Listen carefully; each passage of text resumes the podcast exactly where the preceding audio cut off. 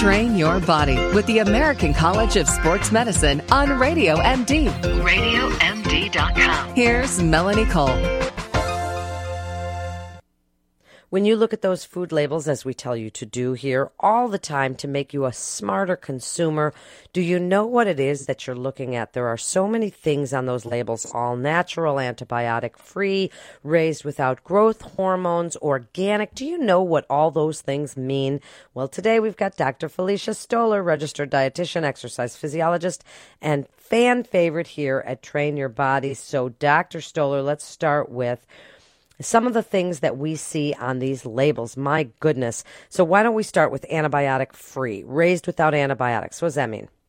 Well, raised without antibiotics means that no antibiotics were provided to that animal. And, you know, the thing is, with that sort of clause in there, that may mean at the time or right before it was slaughtered or consumed. It doesn't necessarily mean never in its lifetime. So just like, you know, we as parents would give our child an antibiotic if they had an infection that could not otherwise be treated, farmers or ranchers who raise animals give their animals antibiotics when they're sick, you know, beyond other sort of repair because, A, they don't want to have the animal suffer, and B, they don't want to infect an entire herd. So, you know, when we see that, yes, it can be misleading, and I just want people to understand that farmers and ranchers also don't want to over-give that stuff to animals because it requires a fee and it requires a vet visit and a vet bill. So they're not necessarily rushing to over-medicate their animals. Okay, now this is a big one that everybody sees on almost every label, natural flavors, natural colors. And we're going to get into nitrates and GMOs. What is natural flavors and natural colors? I still haven't quite figured that out yet. I mean, no, it means that flavor, well, the flavor is kind of a hard one, but the color, you know, also it's that it comes from something that is supposedly not just a chemical, but the truth is there's no real definition for the word natural, so that's what makes it sort of an oxymoron. And sometimes you'll just see it on foods not necessarily related to flavor or color. It'll just say a natural food or all natural versus what? Versus race. It's really confusing. It is, and my daughter heard from some kid at school that natural flavors was beaver butt. I don't know what she was saying, and now she won't eat things that say natural flavors because one of her friends told her something ridiculous, and so that cracked me up. What's GMO? What does non-GMO mean? Okay, so GMO, this is a good one. So GMO stands for genetically modified organism. So I've seen it on foods that like clearly wouldn't have GMO, and I think a lot of food companies or manufacturers or processors, and sometimes I've even seen it at farmers markets, sort of jumping all over it. So the question is whether or not a seed or a plant has some genetically modified gene in it. So here's the deal: as far as foods that are consumed that may or may not have GMO. Let's talk about what may or may not that we actually do eat, okay, or may eat. Soy products, papaya, grapeseed or canola oil, okay. Now, when I say corn, I don't mean the stuff that most of us are getting that we're eating. It may be corn oil. It may be corn syrup. The corn that's used for animal feed and for fuel does not mean will, may have GMO in it. The other plants that have it that we don't necessarily eat are cotton and alfalfa. In some places, not necessarily that I'm aware of in the U.S., some rice and some potatoes. So those have been approved for use, but I don't know if they're actually widespread being used right now. Wow, it is so confusing when we see these things all around. Now, what about the word organic? I mean, this is something you know a lot about. You've visited sustainable farms and you've been there and you've seen. What does the word organic really mean? So organic really means there's a lot of human labor put into the food that you're consuming. So it could mean there's no pesticides that are applied to seeds and to plants. It means that there's no pesticides not necessarily no pesticides, that there's no antibiotics or growth hormones, that are being used in animal products. And it also, in most cases, means that there's no GMO seed that's being used. So people perceive that there's a health halo, that A, if something's organic, it means it's healthier.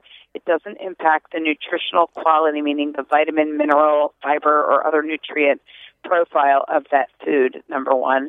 And, you know, research shows that there's been no evidence to show that organic is better than non-organic. So what I always say to people is you have to do whatever you can afford within your budget. Because I had a family last week come in to speak to me, and the poor mom was telling me she's got 4 kids under the age of 4, and she's just 2 sets of twins, and she said she's spending a lot of money on organic foods, and she just didn't know if they were all better for her family. So I think it is a weird question. It is, and I said you have to pick and choose wisely. Think about what your priorities are. As a registered dietitian and a mom, I don't go out of my way to buy any foods that are organic. So I think that speaks volumes to what I've seen that's out there. If I happen to buy something and it happens to be organic, that's great. You know, if the price is right, or if I'm at a farmer's market. But, like, I go to a farmer's market where I know my farmer. I know they're not necessarily an organic farm. Mm-hmm. I know that they're not necessarily applying a load of pesticides. They're not. And the other thing, too, with organic is that some farmers cannot afford the cost of organic certification. Absolutely. I'm sure that's expensive.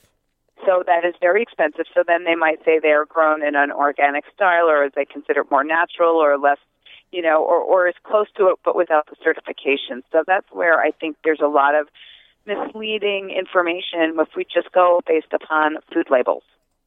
Okay, so 2 I want to make sure we get to, and we don't have a lot of time left, sugar-free and whole grains. Right, so whole grains I'd like to hit on first because I think that's a big one.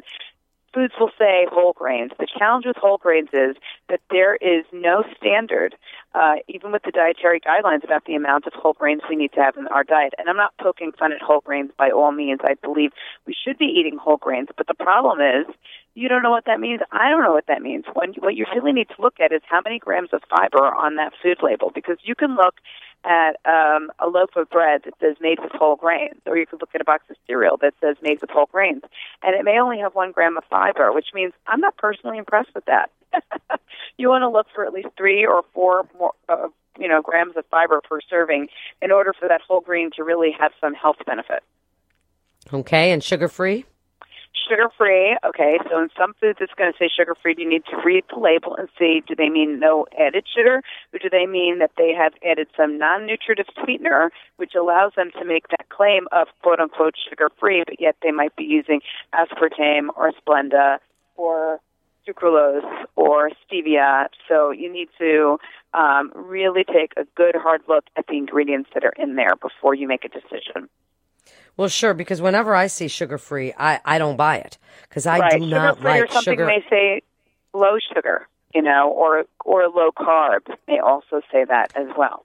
And if I had to choose between feeding my children something with some sugar in it, whether it's honey or sugar or whatever, or feeding them something sugar-free that's got one of those nasty alternative sweeteners in it, I'm going to go for the sugar every single time. Me too. I just can't stand. And I can taste it.